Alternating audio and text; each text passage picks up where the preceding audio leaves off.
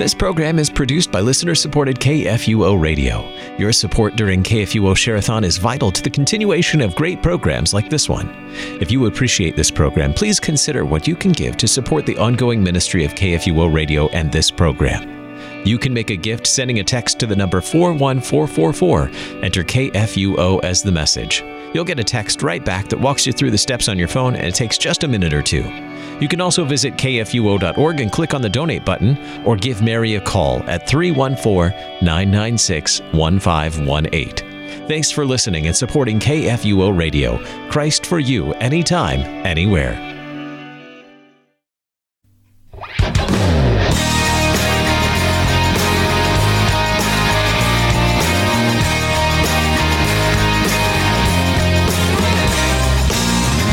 Good morning and welcome to Sharper Iron. Spend the next hour with us studying the living and active Word of God, His two edged sword of law and gospel, recorded for you in Holy Scripture, all about Jesus Christ, crucified, risen, and ascended for you. Thanks for tuning in this morning here on Worldwide KFUO. Christ for you, anytime, anywhere. I'm your host, Pastor Timothy Apple of Grace Lutheran Church in Smithville, Texas. Sharper Iron is underwritten by the Lutheran Church Extension Fund, where your investments help support the work of the Lutheran Church Missouri Synod. Visit lcef.org for more information. On this Tuesday, April 26th, we are studying Acts chapter 1, verses 12 to 26.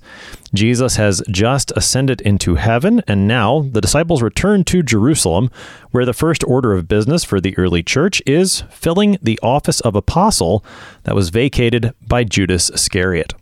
To help us sharpen our faith in Christ as we study God's Word today, we have with us regular guest, Pastor James Preuss. Pastor Preuss serves at Trinity Lutheran Church in Ottumwa, Iowa. Pastor Preuss, welcome back to Sharper Iron. Thank you. Good to be back. Pastor Preuss, as we get started this morning, let's talk a little context. We're only a little way into the book of Acts, but what do we need to know context wise that helps us look at this text today?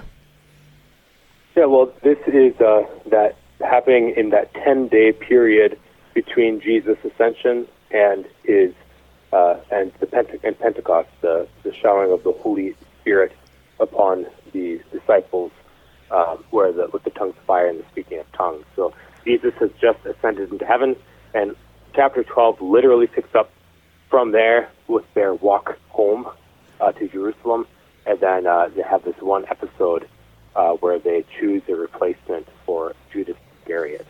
Uh, so it's uh, it's interesting there's a lot in there, but it's an interesting uh, little episode. Yes, it is. Yes, it is. So let's go ahead and take a look at the text. Again, we're in Acts chapter 1, beginning at verse 12 this morning. Then they returned to Jerusalem from the mount called Olivet, which is near Jerusalem, a Sabbath day's journey away. And when they had entered, they went up to the upper room where they were staying. Peter and John, and James and Andrew, Philip and Thomas, Bartholomew and Matthew, James the son of Alphaeus, and Simon the Zealot, and Judas the son of James. All these with one accord were devoting themselves to prayer, together with the women and Mary, the mother of Jesus, and his brothers. In those days, Peter stood up among the brothers, the company of persons was in all about 120, and said, Brothers, the scripture had to be fulfilled, which the Holy Spirit spoke beforehand by the mouth of David concerning Judas who became a guide to those who arrested Jesus. For he was numbered among us and was allotted his share in this ministry.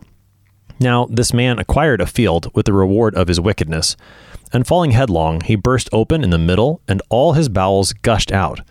And it became known to all the inhabitants of Jerusalem, so that the field was called, in their own language, Akeldama, that is, field of blood. For it is written in the book of Psalms, May his camp become desolate, and let there be no one to dwell in it, and let another take his office. So, one of the men who have accompanied us during all the time that the Lord Jesus went in and out among us, beginning from the baptism of John until the day when he was taken up from us, one of these men must become with us a witness to his resurrection. And they put forward two Joseph, called Barsabbas, who was also called Justus, and Matthias. And they prayed and said, You, Lord, who know the hearts of all, Show which one of these two you have chosen to take the place in this ministry and apostleship, from which Judas turned aside to go to his own place. And they cast lots for them, and the lot fell on Matthias, and he was numbered with the eleven apostles. That's our text for today. That's Acts chapter 1, verses 12 to 26. Pastor Preuss, as you said, this text picks up right where the last one left off. They go back to Jerusalem from the mount called Olivet. Luke gives us a little bit of geographical information here. Set the scene for us. Where is this happening? Well, this uh, I uh, mourn at my ignorance of the geography of uh, Jerusalem. I really, uh, the more I read Scripture, the more I want to go to Israel and visit these sites so that I could actually walk these uh, paths and roads and, and, see how far they are. So uh, Luke tells us that the Sabbath day journey, and everything I read says that that is the amount of time, or the amount of uh, distance, the, the distance that pious Jews were would walk or would permit themselves to walk on the Sabbath. So 2,000 cubits, or about half a mile. Uh, the thing that's uh, a little bit puzzling is we know that Bethany, it, the, the Mount of Olivet, uh, as far as Bethany, that's what Luke says, for where Jesus ascended into heaven. And uh, we know that Bethany is about two miles from uh, Jerusalem. So we don't know exactly where Jesus ascended. I mean, if you visit Jerusalem, you'll be able to find, go to Mount Olivet, Olive there right now, right now today. And there'll be a place where they will claim this is where Jesus ascended in heaven. You can go and take a picture of it. Uh, whether that's the actual place I don't know. It really, I guess, depends on uh, where this upper room is.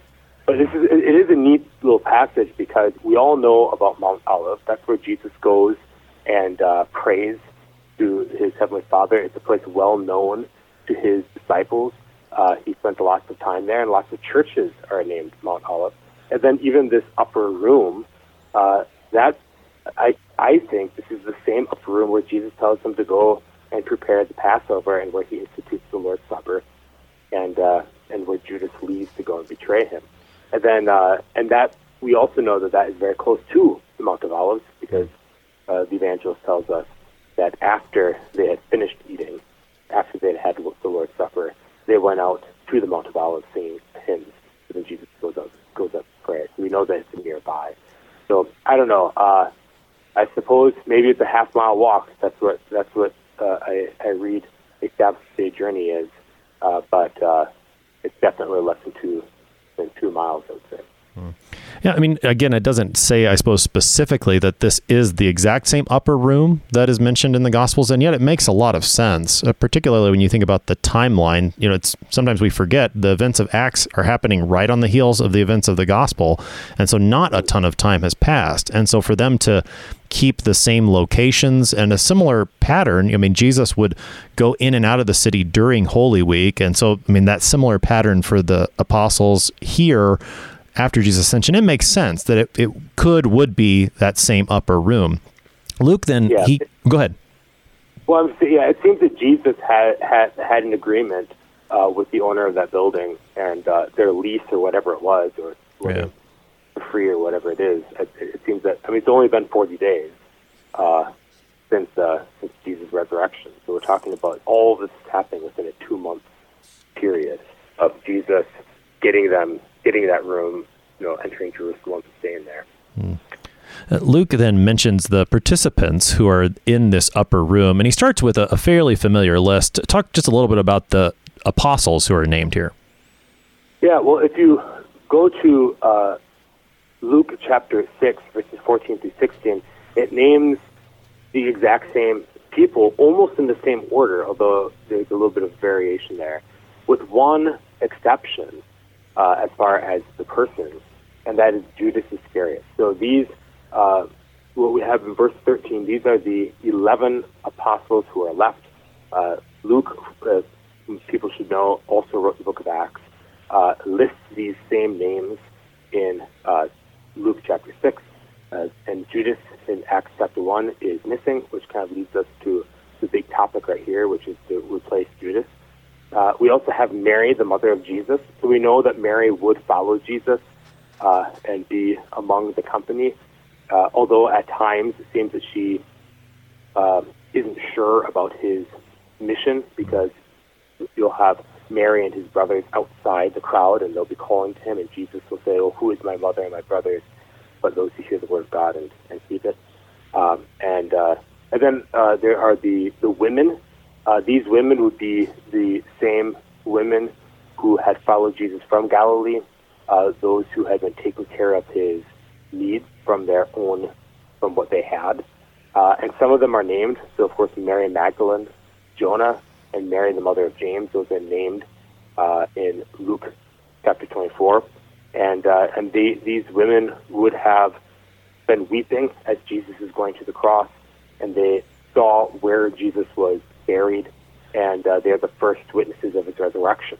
Uh, so they're the first Christians, really, the first uh, uh, resurrection believing Christians. Uh, then you have Mary, I mentioned Mary, his mother, and then you have his brothers, and that's an interesting thing too, because we know from John's gospel says that even his brothers did not believe in him in John chapter seven. Then Mark chapter three it even says that his brothers said that he was crazy.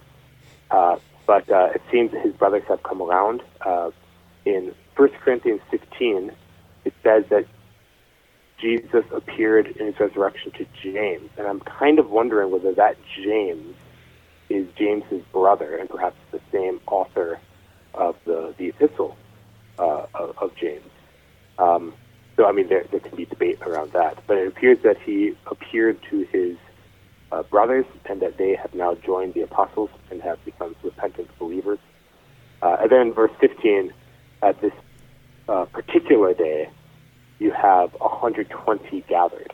Uh, so if you remember again from 1 Corinthians 15, uh, Jesus appears after his resurrection to 500 individuals at one time. So I believe that everyone who gathers with them, all 120 of these people, uh, are witnesses of the resurrection, and that's why they're devoting themselves to this to this prayer. Hmm. Um, so, and, and the reason why they're there, I, I think, is for, for two two reasons. One, because this is what Christians do. Uh, in verse uh, 14, where it says, all these with one accord were devoting themselves to prayer. I think this should remind someone who's familiar with his Bible of Acts 2.42, uh, which is after Pentecost. But it says, and they devoted themselves to the apostles' teaching, to the fellowship, to the breaking of bread, and the prayer. Of course, that's a great example of showing this is what Christians do. They gather to worship. So here they are worshiping. Uh, and then also the reason why they're there is because Jesus explicitly told them. Uh, he says this in, in Luke chapter 24, but wait in Jerusalem until uh, you receive the Holy Spirit, you receive power from on high. So they are waiting for Jesus to send the Holy Spirit. They know he's coming. So that's why they're staying in Jerusalem. And then also, I think it, uh, just with how quickly all this happens. Mm. I mean, this is just 10 days. And be, so be, be, the, the, the Holy Spirit comes, I think, promptly, right?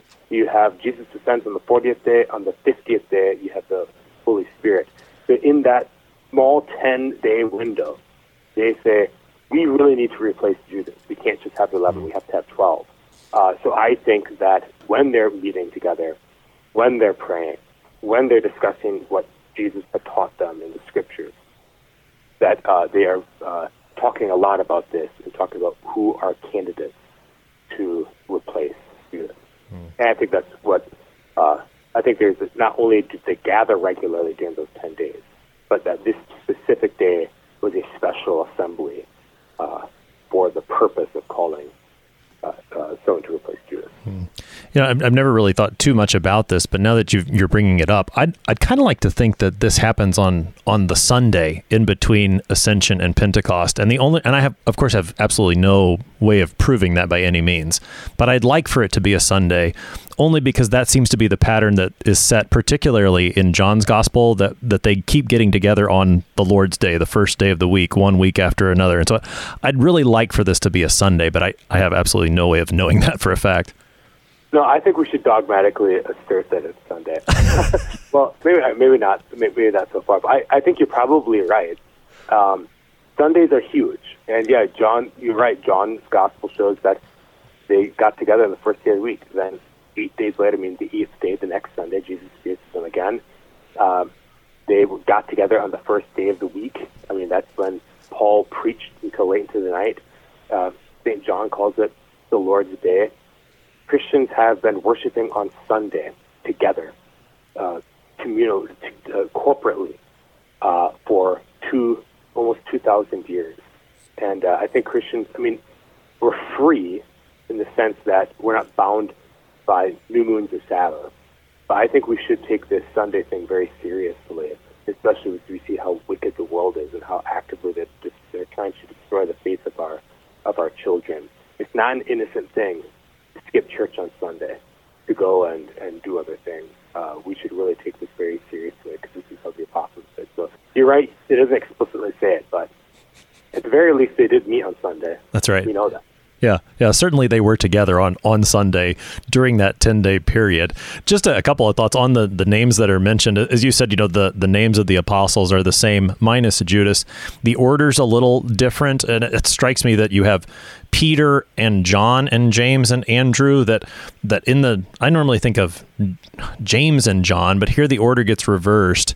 And you know later in the book of Acts you're going to see Peter and John doing things together. James is going to be the first of the 12 who's who's martyred and so I you know, I kind of wonder maybe there's something to the order. It's uh, nothing I don't know, it's just kind of interesting to see. The big thing is that Judas Iscariot is missing as you said. And then as you pointed out, the fact that his brothers are named is a pretty significant detail. I, I think you're right that the James who is mentioned in 1 Corinthians 15 is very likely the the James who wrote the epistle that bears that name, one of the brothers of Jesus, probably the the same James that's mentioned in Acts chapter 15 at the Jerusalem Council. And I think I think that the Jude who wrote the book of Jude, I think he is also one of the the brothers of, of Jesus, if I'm not mistaken, or at least that's what many think. Yeah, doesn't now, now I'm trying to remember how that starts off. Doesn't it? Doesn't he start out calling himself the brother of James? I think you're right. Because like it's the, this humble thing where he doesn't say the brother of Jesus. He says the, yeah, he says the brother Jude, servant of Jesus Christ, the brother of James, and then James starts off saying servant of Jesus Christ. Yeah. Right. Yeah. So, well, I mean, we and we know that Jesus had uh, brothers named uh, James and Judas. Right. And there's a whole debate. I mean, I'm not too interested in in you know how they are brothers. Some people argue whether they are, you know, brothers of Joseph or sons of Joseph from a from a previous marriage. Others say that uh, they're cousins uh, that are just called brothers, and then others would say that they're the biological children of Mary and Jesus' younger brothers. So I'm I'm not too interested in in that. Um, people get really heated about it, which probably makes me makes them even madder when I don't but I don't. When I say that, I'm not interested in it. But uh, oh well. Sir, and I think the, the point that you made, though, is, is most important that these were those who had opposed Jesus, who did not believe in him. And now, because of the resurrection, they are, they come to faith in Jesus, which is a pretty big point for the whole book of Acts that people who haven't gotten it or haven't believed, it is the word of the Lord from the risen Christ that brings them to faith, which I mean, that's that's how we're Christians as well. The word of the risen Lord has brought us to faith, and so here already in the Book of Acts, we're seeing examples of that. And even even the eleven who are named, these were those who Peter had denied Jesus, and the others had deserted him. So I mean, we're seeing how the word of the Lord is already at work here in the Book of Acts to bring people to faith to keep them in the faith. So as you, as you mentioned, they're there to pick a replacement for Judas. And before we get to, to that event, I want to talk just at least a little bit about how Peter starts his speech, his I don't know if it's a sermon, how we want to classify it, but the the way that he he speaks about the scripture, I think is is worth paying attention to before we talk about what Peter's actually talking about. In verse 16, Peter says, "Brothers, the scripture had to be fulfilled which the Holy Spirit spoke beforehand by the mouth of David. The way that Peter speaks about the scripture being the Holy Spirit speaking through David. This is a pretty key text, I think, when it comes to what we believe about what the scripture is as the Word of God. Yeah, yeah. I mean, I, I almost take that for granted, but you're absolutely right. Uh, Peter believed in the inspiration of Scripture, and what we mean by inspiration, or inspiration of the Holy Spirit, is that the Holy Spirit caused this to be written, which of course St. Peter tells us uh, in his second epistle, where he says that uh, uh, that no prophecy uh, came from man's interpretation, but uh, holy men spoke from God as they were carried along by the Holy Spirit.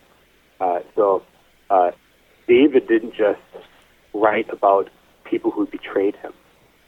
Yes, he had people betray him, but the Holy Spirit caused him to write these things about Christ. And this is what Jesus taught them. I mean, Scripture cannot be broken. And he was he frequently would quote the Psalm. You know, the you know, he who has uh, that ate bread with me has risen, has raised his heel against me. Uh, I mean, that's the Psalm of David, which uh, of Judas betraying Jesus. Uh, so I think it's a very good thing to catch, and I think that we have to insist on this. Um, the Bible is the Word of God. It doesn't contain the Word of God. It's not. Uh, it's not a. Uh, uh, you know. It's not called the Word of God in an honorary way. It is the Word of God. The Holy Spirit caused these words to be written. None of them were written apart from the Holy Spirit. They're what God intends, and they all have significant meaning and we're not wasting our time studying Scripture. And uh, whenever we have a church or a pastor who tries to stray from what Scripture says, or try to claim that Scripture is unclear, or change the teaching of the church uh, by ignoring what Scripture says, uh, these people should be marked and avoided. Uh, and as I mentioned before, the, the world is so evil, and we're seeing this more and more. I mean, I don't know if we're getting more evil. Maybe I'm just becoming more aware of it as I grow older and, and uh, study Scripture more. But uh, how do we avoid these? We turn to Scripture? And we should take it very seriously. The idea that you can just go to a church that denies that the Bible is an inerrant Word of God, say, oh, well, it's close enough. No, it's not. It's a huge red flag. If they deny that Scripture is the Word of God, you should mark and avoid them because they do not have the same spirit as St. Peter. Mm. Just since since you brought it up with the the difference, uh, dig into that a little bit more. You you mentioned that you can believe, as Peter does, that the Scripture is the Word of God, or you can claim, as some attempt to do today, that the Scripture contains the Word of God. What what is the difference, and why is that important? Well, it's a, it's a huge difference because if the Bible contains the Word of God, I mean, my backyard might contain some gold uh, but that doesn't mean that everything that I dig up out of the ground is gold. There can be a lot of dirt and junk. well, if that's how I think about the Word of God, then I'm going to think there's a lot of junk in there. Mm. And uh, what's worse about it is that, I mean, you, you, uh, my, my backyard probably doesn't have any gold. But uh, like, how are you going to determine whether it's gold or not? Right? Well, it, it turns into the, the, the private interpretation of people, which is exactly what Peter tells us not to do.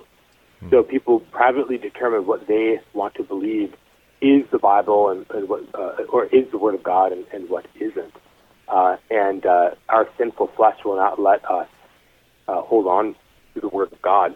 So, I mean, I heard um, recently someone told me that uh, that you know there are a lot of conservative uh, pastors in the ELCA, uh, uh, including like women pastors. Well, I mean, it depends what you mean by conservative. Conservative doesn't really mean anything anymore. But no, there aren't. There really aren't. I mean, there are some. I, I know what they mean. There are some who have certain complaints, but unless they just simply are, uh, you know, acting contrary to uh, everything that they think and hold dear, um, the reason why people are in the ELCA or, or pastors especially are in the ELCA is because they reject the full authority of Scripture. Mm. Uh, especially if they're a women pastors, because the Bible's clear that women can be pastors. So uh, we're we're dealing with people that, oh, that they're like, oh, but they're mostly conservative. Oh, they still believe that Jesus rose from the dead. Oh, wow, great, great that they still believe that Jesus rose from the dead. A lot of them don't. But I mean, why do you believe that Jesus rose from from the dead? I mean, it, it's uh, it turns into these uh, you're picking and choosing, and for what for how long? We should believe that everything in the Bible is is true, and that it's that it's God's word, uh, so that we're not choosing and picking and choosing, uh, because then the gospel is a very fragile thing, mm. and we can very easily lose it, especially since uh, our sinful flesh cannot accept it. Well, it can only be given as a gift by the Holy Spirit. Mm. Yeah, it's important to recognize that distinction, and you explained it very well. And I, just to to see that, and you mentioned the the ELCA particularly, that those surface differences between us as the Missouri Synod and the ELCA, such as that we do not ordain women according to Scripture, that that really is a surface difference. It's important. It's an important difference, but it is a surface. That the real issue is what do you believe about God's Word, and and to recognize that that's where the problem really lies. Is what do you believe the Scripture is? Is it God's Word? or does it just contain God's word such that I can pick and choose? And when you go back to that root, that's where you see the problem, the surface problem actually start. And so it is important for us as Christians to hold on to the same truth that, as you said, Jesus taught and Peter echoes that the scripture is the word of God given by the Holy Spirit, spoken through David. And I, I, just the other thing that, that strikes me about this whole passage too is how quickly Peter begins to put into practice what the Lord had taught him during those 40 days. That, Luke ends with Jesus or one of the things that happens at the end of Luke is that Jesus opens their minds to understand that the scriptures are about him. And already we see Peter putting that into practice as he goes into the Psalms and finds how these verses are about the passion of our Lord Jesus Christ, particularly in Judas's betrayal. Peter's already using what Jesus has taught him. Mm-hmm. Yeah, well, it, it's kind of I mean, obviously Peter has a special portion of the Holy Spirit. Sure. Uh, uh, but uh, you kind of see this with any like seminarian who graduates from seminary and does his first Bible study, and often they will be really good Bible studies, and uh, often will, will happen more than even with a seasoned pastor is there's just too much, right? Uh, because they are just really getting immersed in Scripture and so excited to teach all the things that they've learned, uh, and then they might end up, you know, spending uh, four weeks of, uh, on one on one. Um, passage or something. But uh, we yeah, we were young pastors is. once, Pastor Preuss. We, you know, I think I started and we did three years on the Gospel of Matthew. Yeah, yeah. Well, that's good. That's good. That's great. It I is mean, good. So in that sense, Peter is pretty pretty he he picks and chooses quite wisely to only pick two passages from the Psalms that apply to Judas. He he does it quite well and, and masterfully considering that that his Lord has just ascended and just given this information. He does it quite masterfully. So we're gonna we're gonna pick up more of what Peter does and the rest of this text on the other side of the break. You're listening to Sharper Iron here on KFUO. We're talking Acts chapter one with Pastor Preuss. We will be right back. Please stick around.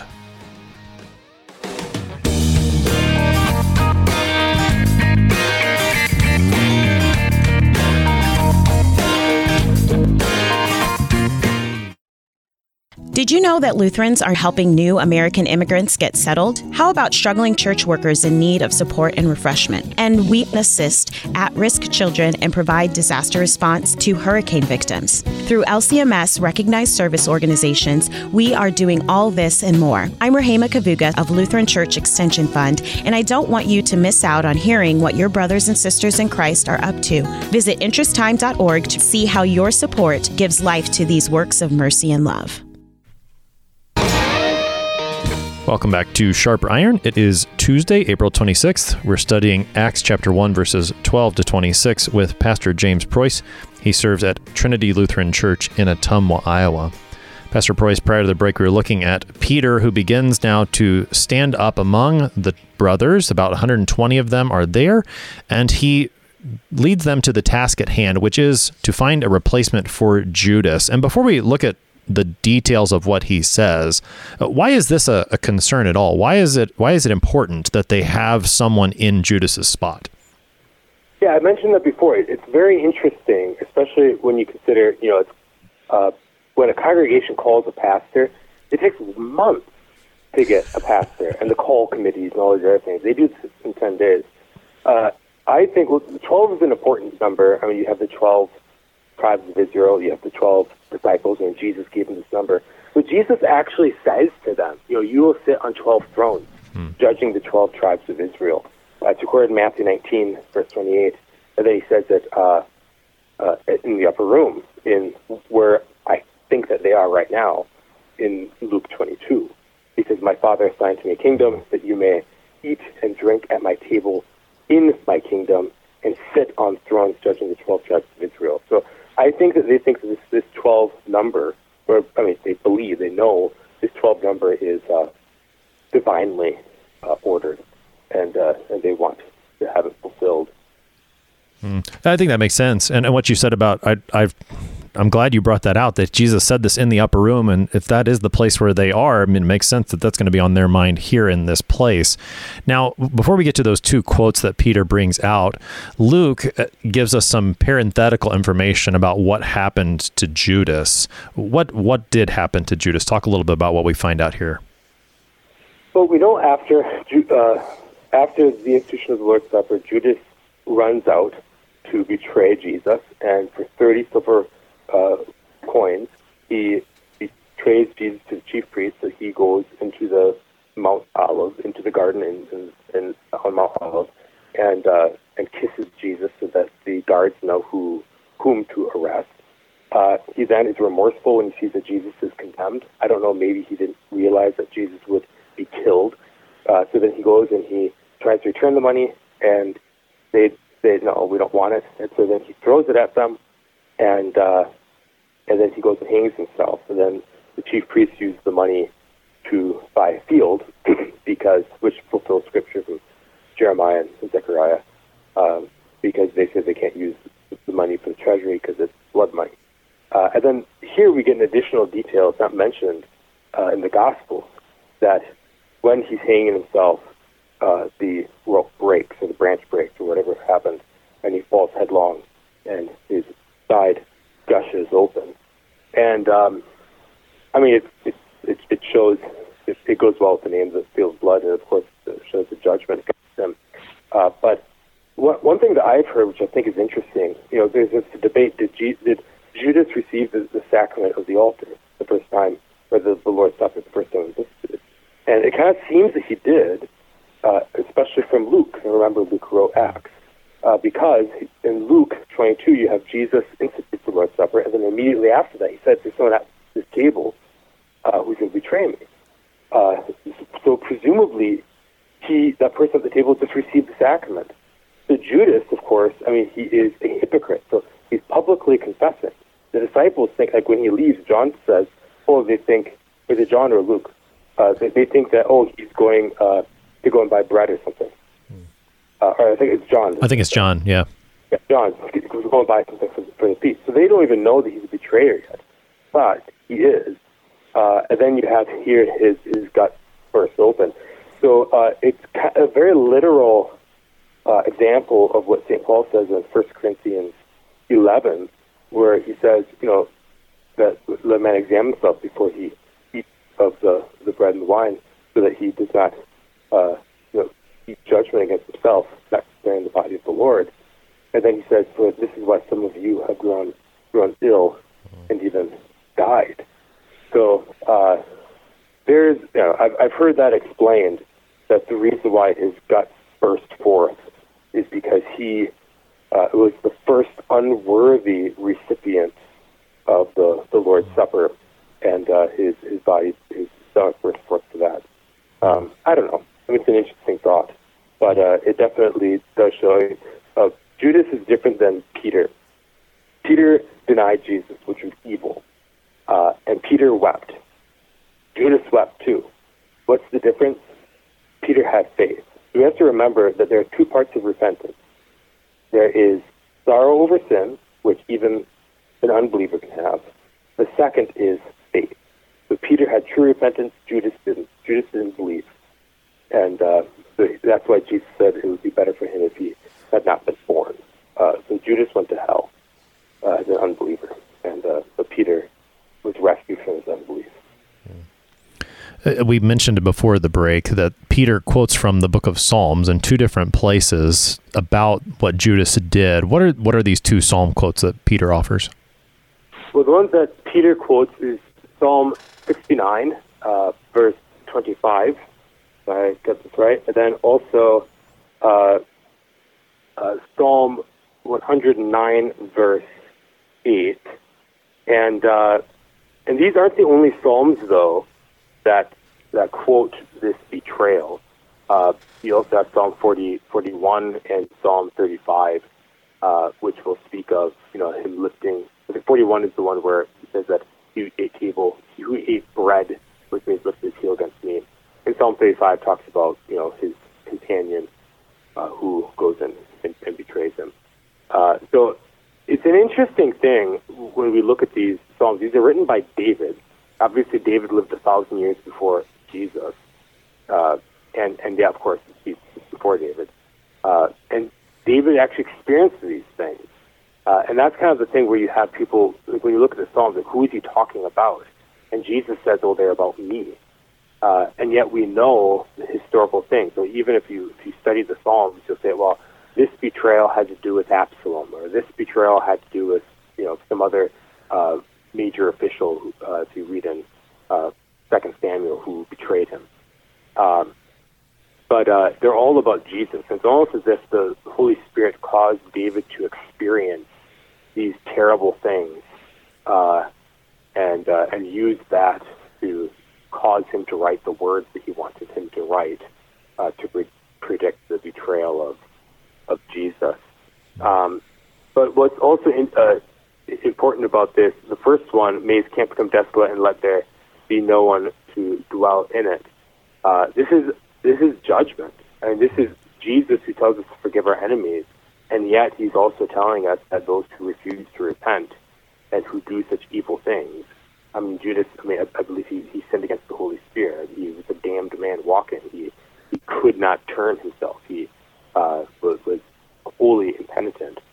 Uh, that he's going to be he's going to be receive judgment. He, he went to hell. Uh, the other one, let another take his office. Peter taking this very seriously. And who knows, maybe even uh, Jesus taught him this. He said this is what this passage means. You have to find a replacement. Um, so I, I think it's uh, it shows that Peter takes Scripture very seriously, and it also shows that Scripture is all about Jesus. Now, as Peter continues, it comes time for someone to take this office. And so he, he gives a list of qualifications for the one who is to fill this vacant office. What are the, the qualifications? Why those? Well, the qualifications is that it's someone who went in uh, and out among them uh, with the Lord Jesus from the beginning, from the time of his baptism uh, of John until the day that he went up, and that he, he has to be a witness of the resurrection. Uh, so these are, I mean, pretty much he's describing what they all were. Uh, they, they witnessed the baptism of Jesus in the Jordan by John. They uh, remained with him the entire time, witnessed the crucifixion and the resurrection, and uh, and remained with him uh, until then. Uh, I think this probably means that uh, Joseph and Matthias are one of the 72 that Jesus that sends out. So, as you know, Luke is the only gospel where he has two sendings. I mean, the other ones will record Jesus uh, sending out the 12 disciples. In Luke, he sends out the 12, but then he also sends out the 72. Uh, and uh, and then they, they come back. So who are the 72? Well, he names the 12. They don't name all the 72. I think it's most likely. I, I would be very, very surprised if Joseph and Matthias were not part of that 72. Uh. So, yeah, those are the qualifications. Uh, they're taking this very seriously. Uh, and also, what I think this is a divine mandate. This isn't just simply them coming up with some good opinions. I mean, they, I think we would all agree. Yeah, that, that's. I mean, if this is what you have, that would make sense. But I think they're taking this as a as a direct command from Jesus, because at the end of Luke chapter 24, uh, Jesus says, "And you are witnesses of these things." So he says, you know, that the the the death and resurrection of Christ uh, should be preached, and should be preached in His name. And he says, "And you are witnesses of these of these things." Uh, so I think they would take that as a command that whoever is going to replace them so that they get that 12 number has to be a witness of these things. Mm. So not only is he guided by the Holy Spirit, but he's actually able to say, yes, I saw him. I saw him heal the blind. I saw him make the lame walk. I saw him raise the dead. I saw him crucified. I saw him rise from the dead. I saw him ascend into heaven. I heard the voice from heaven say, this is my beloved son with whom I well pleased. Uh, I think all these were important. Hmm. And it makes sense that they would be among the 72. And I, I like the way you connect it to Luke 24. And, and it's also in Acts chapter 1 where Jesus says, You will be my witnesses. So that, that same terminology, they're making use of the Lord's own words as they look for the replacement. There's two that are, are put forward. You've got Joseph, and he's also called Barsabbas and Justus. And then there's Matthias. Those are the two. And then in order to select, they pray and then they cast lots. so why? Why do they pray and cast lots? Why is this the the selection method? Well, the the thing and we'll talk a little bit about immediate and immediate calls. Uh, but an apostle isn't chosen by apostles. The apostle is chosen by Jesus himself. So they could have had, you know, an election where they just simply chose him. But by the casting of lots, they're avoiding it just being a decision made by the disciples. Uh, and they're and so they pray to God and say, God, you choose. And then they cast lots with the belief, a firm belief that God's actually going to control the lot so that the person who gets the, the lot uh, that uh, determines that he'll be an apostle is actually given it's given to him by by God. And this is very much I mean this is how it works in the Old Testament. And you have like the Urim and Thummim, uh, that would be these two I believe there were stones of some sort that would have been kept in the ephod uh, of the high priest. And from what I understand how these things would, work is you'd have like a, a they have one color on one side and another color on the other side. Maybe it's black and white, I'm not sure and they would throw them. If they're both, just for, as an example, and I'm not sure, maybe someone knows more than about this, but if they're both black, for example, they would say no. God says no. If they're both white, then God says yes. And then if there is one of one color and one of the other, then God's not giving an answer. And I think that was the problem with Saul when it said that God wouldn't mm. speak to him either by you know, all these different things, and it says or by the Urim or Thummim, is that he kept on getting you know two colors. So God just simply wouldn't give him an answer. So uh, this is an historical uh, way of asking God to answer your question, and they actually believe that this isn't just simply uh, luck. This isn't meeny, miny, mo. They, they pray to God, and they believe that God is going to cause the lot to fall on the person whom God has chosen. Hmm. So he is an apostle in the sense that he is sent by God, not by man. Hmm. And I, I, think, I mean, uh, in their prayer, where in verse 24 it says, You, Lord, they address their prayer to you, Lord. I, I think, I, I guess I can't be 100% positive, but I, I think we need to understand that they're praying this to Jesus. For just as Jesus, you know, you mentioned in Luke 6, that's where you get the names of the 12. Jesus went and prayed and, and then selected. Here, I think they're asking Jesus, do that again, select again. And I don't know. What do you think? Absolutely. I think um, there's one Lord, Jesus Christ. Right. Uh, so Jesus is Lord. I think they're praying to Jesus. Um, they call him Lord. I mean, it's, it's almost exclusive. And obviously, you know, who is Yahweh? You know, the mm-hmm. Lord, you know, it's all capital letters in the Old Testament, or Old Testament translations have it. Well, yeah, it's, it's, it's Jesus, the Father, Son, Holy Spirit. So you're never wrong to call Jesus. Okay, if someone's praying to the Lord, they're praying to to Jesus. Uh, but uh, yeah, I think they are they're specifically praying to Jesus in heaven, the one whom they had just seen a few days earlier uh, ascend to the right hand of God the Father. Mm-hmm. I think that's absolutely right. And that certainly testifies to what they believe about the ascension, that Jesus hasn't left, that he's simply with them in a, in a different way. And I mean, this is one of Jesus' own promise in terms of asking in his name, and, and here he answers. And so he does. He chooses Matthias through the casting of lots and he is numbered with the 11 apostles. Now, you, you've mentioned this already, that this leads us to a discussion of the difference between an immediate an immediate call. And as it so happens, I did not in, do this on purpose, but it's a wonderful coincidence that it is. Today is call day at Concordia Seminary in St. Louis, Missouri. And sometimes I think call day maybe feels to those seminarians like they've just had a lot cast. So, Pastor Preuss, let's talk a little bit about the way the church calls pastors today and how it relates, what's similar, what's different from what happens here in Acts chapter 1. So there are two types of calls. There's the immediate call and the immediate call. And when we hear the word immediate, most people think, oh, it's something that happens right away. Uh, but what we're talking about is a mediator or not. Is there an, a middleman in between? So an immediate call means that God's not using men to call. Example of this in uh, Galatians chapter 1, hmm. where St. Paul says, uh, Paul, an apostle of of here after uh, Paul, the an apostle of the Lord Jesus Christ, not from uh, not from men. This is Paul, an apostle, not from men nor through man, but through Jesus Christ, the God and Father who raised him from the dead. And then later on, uh, he says that when he was called, uh, he did not go and consult with anyone. but he was called directly. And of course, we see that in Acts chapter 9, uh, that God calls Paul, or Jesus himself, the risen Lord, calls Saul uh, directly. So that's what an immediate call is. There's no middleman. And that's the way prophets are called.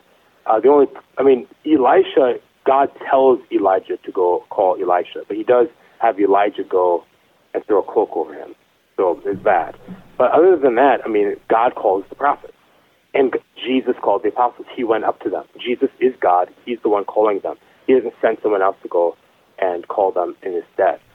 Uh, which is why this Matthias thing is, is a bit is very unique when it comes to the apostles. Immediate call is still sent by God. So all these pastors, these, these men who are going to be called today, they're called by God just as much as the apostles are, except it's immediately it's through the church. So, uh, and this is how all pastors are called today. Uh, that the church uh, has the right to call pastors and the obligation to call pastors. And uh, so you have representatives of both the uh, office of ministry and of the so-called lay uh, members of the congregation, the the hearers, and they call a pastor to a congregation, and it's the whole church is calling. Uh, and uh, we believe this is a divine call, meaning that's a call from God. And just as in this case, I mean, when whenever you have an immediate call, or uh, you have to make sure that you have certain qualifications, uh, because how do you know that's a divine call? Uh, so, Scripture gives us the prerequisite for a pastor. Uh, a great example of this is in First Timothy chapter three, where St. Paul says, "Whoever uh, desires to be uh, desires the office of overseer, that is, of bishop, he desires a good work, a noble task.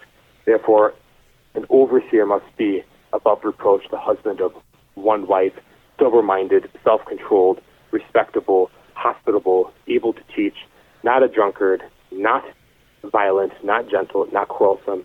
not a lover of money, must manage his own household well, and with all dignity, keeping his children in submission. For someone is not able to manage his own household how and care for the church of God, he must not be a recent convert, or he may become puffed up with conceit and fall into the condemnation of damnation of the devil. So, I mean, that's pretty much what the, the job of the seminaries is, is to make sure that these qualifications are met. And so the seminary, uh, this is the way it works in our church anyway. Uh, the seminary certifies, right? And then you have uh, the uh, uh, the, the governance of the synod in the district that agree that these men can be called, and then you have the actual congregation, which normally works with the district to call a pastor, whether it's from seminary or someone who's already serving another congregation or, or uh, has graduated from seminary for whatever reason, may not be serving the congregation at that time. Uh, so it's always it, it's through the church, uh, through multiple representatives of the church. It's through prayer, and uh, it's with the intention of fulfilling these requirements, so that we can actually say that it is from God. Uh, and with the mediate call, there's there, there's both the internal and the external call too. Hmm. Meaning, uh, we don't just have someone say, "I want to be a pastor. I've been called." I've been called, and they just say a church. That's what a lot of. It's very popular in America, uh, especially among certain Baptist groups um, or you know, non-denominational groups, uh, Pentecostal groups and such. Just say, I'm, I'm, I'm a minister because God has called me. Um, we say, no, you have to have an external call. The church has to say, you are qualified and we desire you to serve. You also need to have the internal call. No one can be forced into this. You do need to have the desire to be a pastor, the desire to proclaim the word of God and to do the labor uh, but you that's not enough. You have to have both the internal and the external call. Uh, now, these mediate calls are calls just as immediate calls are. They're obviously different, uh, but Jesus, uh, in the sense that I mean, these are apostles, they write the word of God, and we believe it as uh, as the very word of God. Um, but yeah, at the same time, Jesus still says, "A pastor is the one who hears you hears me." Mm. Uh, so when you hear a pastor preach, even though he has a, a mediate call, he's still preaching the word of God as long as it's in agreement with Scripture. That's how we judge our pastors. And Jesus says, beware of false prophets. So uh, both those who receive an immediate call, which is our prophets and apostles, and those who receive mediate calls, which are pastors, uh, receive a call from God. And the words that they proclaim are God's word. And what has God called them to proclaim? Well, we see this in uh, Mark chapter 16. Well, we see in Luke chapter 24, if we want to stick with Luke. Proclaim repentance and forgiveness of sins to all nations, beginning with Jerusalem. Uh, to proclaim the gospel. So the whole purpose of this is not just simply the, the 12 thing. It's always for the sake of the gospel. And that's what these men who are going to be called today are being called are being sent out to do. Mm. This is the same thing that Matthias has been called to do, and what they then, when they appoint ministers in every elders in every uh, town, uh, is to proclaim the gospel of Jesus Christ, so that people can hear it and believe. Mm. As uh, Saint Paul says, uh, how can uh, they hear?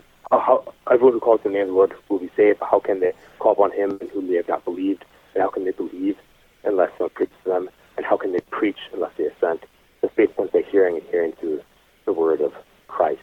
And of course, Jesus prays in the high priesthood prays says, "I do not pray only for for those for them, but also for those who will believe by their word." So there's no such thing as faith in Christ apart from the gospel, and that means that we need people to preach the gospel. So people look at the church, and generally the church is shrinking in America. And uh, a young man probably will look at the church and do the math and say, well, with so many older people, so few younger people, is this a viable career? Um, God forbid us to let that discourage us. Uh, young men who have the desire to proclaim the gospel, I think, should be encouraged to consider uh, the office of the ministry, to be pastors. Jesus says, the harvest is plentiful, but the laborers are few we should believe Jesus rather than our eyes. We need pastors. We need faithful pastors who are going to proclaim the gospel, who are going to rebuke sin and are going to comfort with the gospel of Jesus Christ who died for the sins of all people, who will baptize, administer the sacrament, visit the sick, visit the elderly, and do the hard work. Uh, and God promises that He will bless it. That's fantastic. fantastic ask, answer, Pastor Preuss. And what I what I really appreciate about what you said about the difference in the immediate and immediate call, something we talked about yesterday in introducing the Book of Acts, is that there's a, a danger of taking descriptive texts and making them prescriptive. And I think you, you did a fantastic job of using the rest of Scripture to help us understand what's going on here in, in the right way so that we don't take a text like this and say, oh, look, we should call pastors the only way to do it by is correctly is by casting lots. And and you helped us to avoid that error in a very helpful way that still very clearly proclaims the truth that when God calls men into the pastoral office today it is his call the one that he extends through his church. Got about 2 minutes here pastor Preuss to help us wrap things up. Give us the goods from this text in Acts chapter 1 yeah there was one thing I, I wrote my notes that I didn't bring up. I don't know if I want to be the closing thing. I can mention it. I've heard a theory that Matthias wasn't actually supposed to be the 12th apostle because Paul is then called directly by Jesus immediately, not immediately. And uh, but when you add Paul, you have 13, so it kind of messes up the whole number thing. Um, I don't know. I think it's fine for us to just have things that uh, don't jive the way we want them to, and just have this 13th apostle Paul. Uh, I think Matthias. I think we should call Matthias the apostle. Uh, this is what Scripture says. I don't think Peter is acting presumptuously. I think he's being very faithful, and uh, I think there's also a lesson here that we shouldn't deny the call because it's immediate. Um, people should recognize that their pastors are actually sent by God, and pastors should believe this too they should actually trust that the Holy Spirit is working with them when they're studying the scriptures and preparing for their sermons and Bible studies. And if you don't believe that, then you're probably going to have really bad sermons and Bible studies. Uh, but people, uh, obviously, a pastor can make a mistake. Obviously, you have to train yourself, listen to scripture, read scripture, learn your catechism so that you can mark and avoid false teachers, so you don't end up in a church like you know the ELCA or something. Um, but we should also recognize what Jesus says. Those who hear you hear me. Those who reject you reject me, and those who uh, reject me reject him me. Uh, Luke ten sixteen, and uh, this applies to Matthias and this applies to the men who are being called today and throughout the year, uh, they are they are called by God, even though God is using men, and we should recognize that. Obviously, uh, keeping an eye out for false teachers, but not judging them based on our feelings. People get mad at pastors for all sorts of different reasons. People get mad at everyone for all sorts of different reasons. But a pastor is not a good pastor or a bad pastor based on your feelings. He's a good pastor or a bad pastor based on whether he is faithful to the Word of God and proclaims the gospel. Uh, so uh, I just exhort all Christians everywhere to be aware of that and to recognize their pastors as servants of Christ and stewards of the mysteries of, of God and to uh, hear their words as the very voice from heaven. Uh, it's, it's not an, uh, an exaggeration, it's not hyperbole. Uh, the, the sermon you hear on Sunday morning, that's Jesus speaking to you. That's what the word apostle means. He's sent by, by uh, God. That's what the word pastor means. He's the shepherd. The under shepherd is the good shepherd. So we should pray for our pastors, and uh, we should thank God that we do have a, a, a call system where we're able to use the church to call men and believe that God's actually sent them. Thank you to Pastor James Preuss for being our guest today here on Sharper Iron. I am your host, Pastor Timothy Appel of Grace Lutheran Church in Smithville, Texas. Thanks for spending the morning with us. Talk to you again tomorrow.